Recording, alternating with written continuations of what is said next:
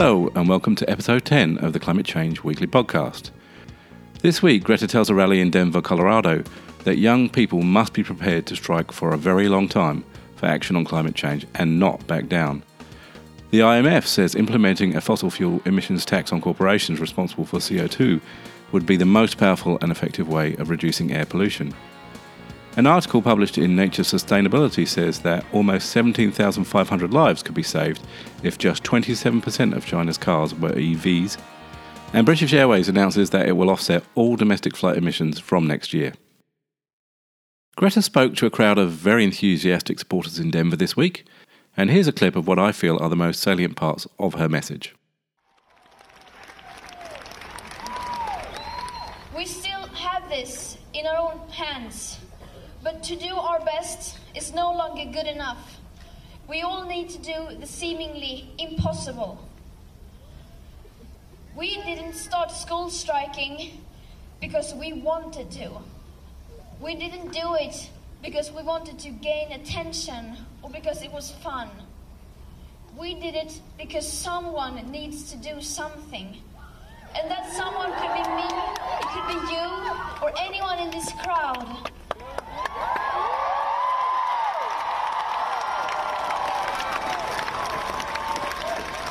You don't have to wait for someone else to do something. No one is too small to make a difference. Never forget that.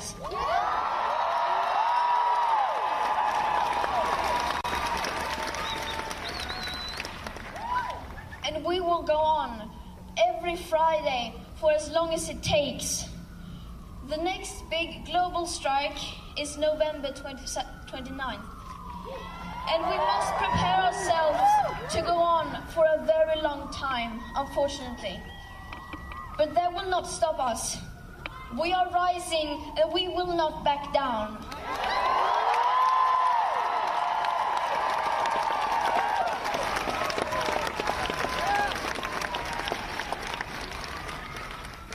We will not beg the people in power to care and to act because they have ignored us in the past and they will ignore us again.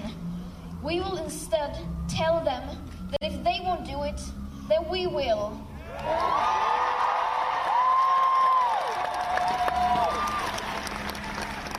The world is waking up and we are the change. And change is coming whether you like it or not. So we heard from Greta there that the next global climate strike will take place on November the 29th, and that's timed to coincide with the next United Nations Climate Change Conference, which kicks off in Chile on December the 2nd. Obviously, I'd encourage everybody to get involved in that strike, and I'm sure we'll be covering more in the episodes between now and the end of November. Moving on, on the 10th of October, the International Monetary Fund released a blog post entitled Fiscal Policies to Curb Climate Change. In it, they say, Global warming has become a clear and present threat. Actions and commitments to date have fallen short. The longer we wait, the greater the loss of life and damage to the world economy. Finance ministers must play a central role to champion and implement fiscal policies to curb climate change. To do so, they should reshape the tax system and fiscal policies to discourage carbon emissions from coal and other polluting fossil fuels. They go on to say governments will need to increase the price of carbon emissions to give people and firms incentives to reduce energy use and shift to clean energy sources. Carbon taxes are the most powerful and efficient tools, but only if they are implemented in a fair and growth friendly way. To limit global warming to 2 degrees or less, the level deemed safe by science, large emitting countries need to take ambitious action. For example, they should introduce a carbon tax set to rise quickly to $75 a tonne in 2030. About 50 countries have a carbon pricing scheme in some form, but the global average carbon price is currently only $2 a tonne, far below what the planet needs.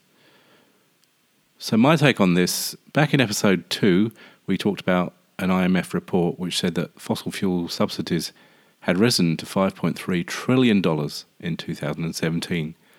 We're going to need a tectonic shift in fiscal policy of the world's governments to go from those eye watering levels of subsidy to actually taxing carbon at $75 a tonne, a level which is still probably too low to tackle the climate emergency.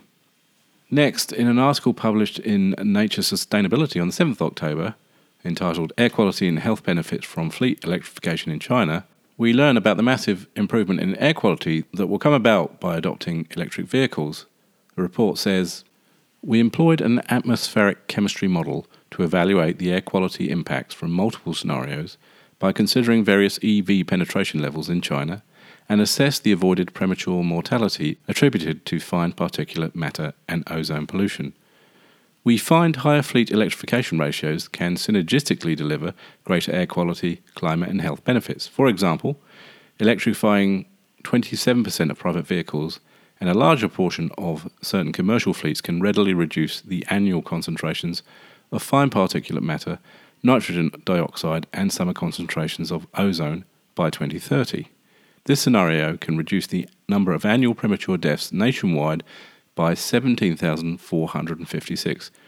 So, my take on this in episode 5, we talked about how pollution in some US cities was as bad as smoking a pack of cigarettes a day for 29 years. Here we are seeing that around 17,500 people's lives could be saved by just 27% of China's cars becoming EVs. The sooner we make that transition, the sooner we can start saving these lives. And our final story this week Last week's podcast was all about aviation and carbon offsetting, and it highlighted that very little was being done about domestic flights.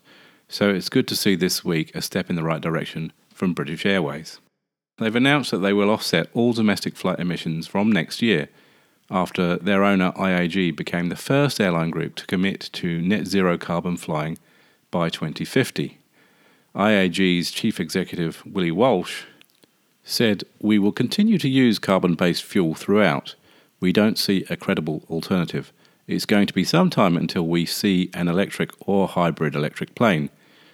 You're looking at smaller aircraft capable of flying up to 150 passengers up to 1,000 kilometres. The technology to cover the entire network is still some time away. So, all in all, a very positive step from BA, but I still feel that their aim is to persuade us that it's business as usual we can keep flying and the offsets will take care of it. But I'm sure that this business as usual approach won't save us from the worst consequences of climate change, and we need to take a much more radical approach. If we were to set an early date for banning flights that emit carbon, we'd then see a massive rise in R&D into electric planes, and that's what we need if we are to continue flying. Now, before we close out the podcast this week, I just want to say a few words about posting a review. Now, some of you have been kind enough to post five star reviews in the last few weeks, and I'm really grateful for that. I just want to point out that in a world where there's lots of climate change deniers, it's very easy for them to post a bunch of one star or negative reviews and effectively to kill the podcast because it won't get found in searches if it's got very poor reviews. So the only way to tackle that is for you guys that are listening to go out there and give it good reviews, and that way we can hopefully stave off any climate change deniers that come along here and try to undermine the podcast. So please consider going to your platform and giving it a star or five stars or whatever the maximum you can in order to try and boost visibility of the podcast. So that's all we've got time for today. Have a great week, and I'll see you again next time for another episode of Climate Change Weekly.